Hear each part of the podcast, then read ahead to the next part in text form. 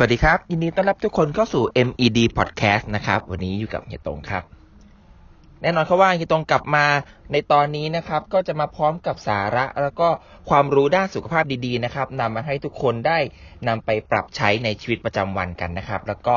เรื่องราวในวันนี้นะครับ มีคน inbox เข้ามาถามเฮียตงครับว่าฝากหาข้อมูลเรื่องนี้ให้หน่อยว่ามันดีจริง ๆ หรือเปล่า หรือว่ามันมีประโยชน์จริง ๆ หรือไม่นะครับเดี๋ยวเราไปลองฟังกันดูว่าเป็นเรื่องราวของอะไร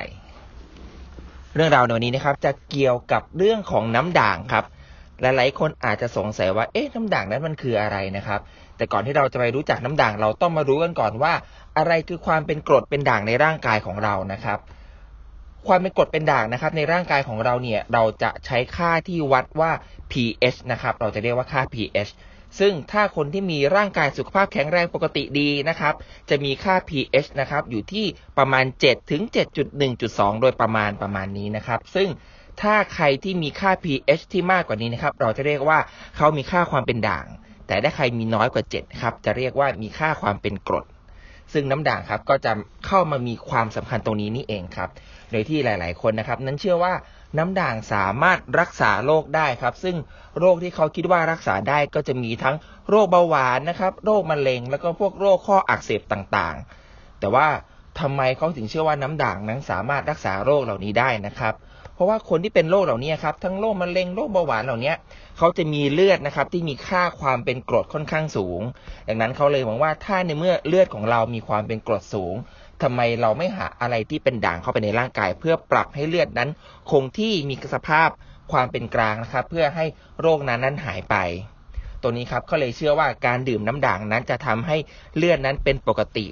แต่ว่ามันปกติจริง ๆ หรือเปล่า มันรักษาโรคได้จริง ๆ หรือไม่นะครับ ซึ่งยังไม่มีงานวิจัยชิ้นไหนเลยนะครับ ไม่ว่าจะเป็นเอกสารทางการแพทย์หรือว่านิตยสารทางการแพทย์ไม่ว่าประเทศไหนก็ตาม ยังไม่มีใครสามารถยืนยันได้ว่าการที่เราดื่มน้ำด่างนั้น จะทำให้รักษาโรคเหล่านี้ได้ หรือว่าทำให้ร่างกายของเรานั้นแข็งแรงนะครับ แล้วก็ถ้าเราลองมองย้อนกลับไปสักสี่ห้าหกปีที่ผ่านมานะครับ เราอาจจะได้เคยเห็นข่าวตามหน้าหนังสือพิมพ์ที่ว่ามีการขายเครื่องกรองน้ำนะครับ แต่เป็นเครื่องกรองน้ำที่ทำให้น้ำปกตินั้นกลายเป็นน้ำด่าง มีการขายน้ำด่างเข้มข้นสูงนะครับ ตามชุมชนชนบทต่างๆนะครับ มากมายเลยซึ่งผลสุดท้ายนะครับเป็นการหลอกขาย เป็นการหลอกขายเครื่องในราคาที่แพงกว่าปกตินะครับ แล้วก็น้ำที่ดื่มไปนั้นก็ไม่ได้มีประสิทธิภาพหรือว่ามีคุณภาพอย่างที่เขาอวดอ้างกันนะครับ โดยทั้งนี้ครับทำไมน้ำด่างตอนนี้ถึงกลับมาฮิตหรือว่ากลับมาอยู่ในกระแสอีกครั้งหนึ่งนะครับ ต้องบอกก่อนเลยว่า จากที่เรามีโรคโควิดนะครับในช่วงปี 2 ปีที่ผ่านมาเนี้ยประเทศไทยเรานะครับ เป็นคนเก่งครับ ทุกคนมีความเชื่อ ทุกคนมีความคิด มีภูมิปัญญาหลากหลายเลยครับ ที่คิดว่าทำแบบนั้นสิแล้วจะรักษาโควิดได้ทำแบบนี้สิคุณสามารถฆ่าเชื้อโควิดได้ ซึ่งหลาย ๆ เรื่องครับที่เราเคยได้ยินกันก็อย่างเช่น ถ้าเราเป็นโควิดนะครับ ให้เราออกไปตากแดดเพื่อไปรับวิตามินดี วิตามินอ e, ีวิตามินเคแล้วเราก็จะไม่เป็นโควิด หรือว่าให้เรานั้นดื่มน้ำมะนาวโซดาลงไปนะครับ ก็จะสามารถฆ่าเชื้อโควิดได้ หรือแม้กระทั่งน้ำด่างเองครับเขามองว่าการที่เรา ไม่อยากเป็นโควิดเนี่ยให้เราป้องกันด้วยการกินน้ำด่าง เพื่อปรับเลือดให้มีค่าความเป็นด่าง พอเลือดมีค่าความเป็นด่าง โควิด ก็จะไม่สามารถเติบโตในร่างกายของเราได้ ตรงนี้นะครับทำให้คนหันมานิยม ดื่มน้ำด่างกันอีกครั้งหนึ่ง แต่อย่างที่บอกไปตอนต้นนะครับว่าน้ำด่างนั้นไม่ได้มีประโยชน์อย่างที่กล่าวอ้างกันนะครับ โดยที่อาจารย์เจษดานะครับ อาจารย์วิทย์คนดังของเรานะครับ ก็ได้เคยโพสต์ออกมาเตือนกันไว้ว่า ร่างกายของมนุษย์เราเนี่ยครับนั้นฉลาดมาก ร่างกายของมนุษย์เราเนี่ยสามารถปรับสภาพต่างๆนะครับ ที่ว่าผิดปกติเนี่ยว่าไม่ว่าจะเป็นความเป็นกรดความเป็นด่างต่างๆเนี่ยเมื่อเรานำเข้าไปในร่างกายแล้วนะครับ ร่างกายของเราก็จะปรับสภาพให้กลายเป็นสภาพความกลางเหมือนเดิม ดังนั้นครับการที่เราดื่มน้ำด่างเข้าไป จะเป็นการเสริมทำให้อวัยวะอื่น ๆ ในร่างกายของเราทำงานหนักมากขึ้น โดยเฉพาะตับแล้วก็ไตนะครับ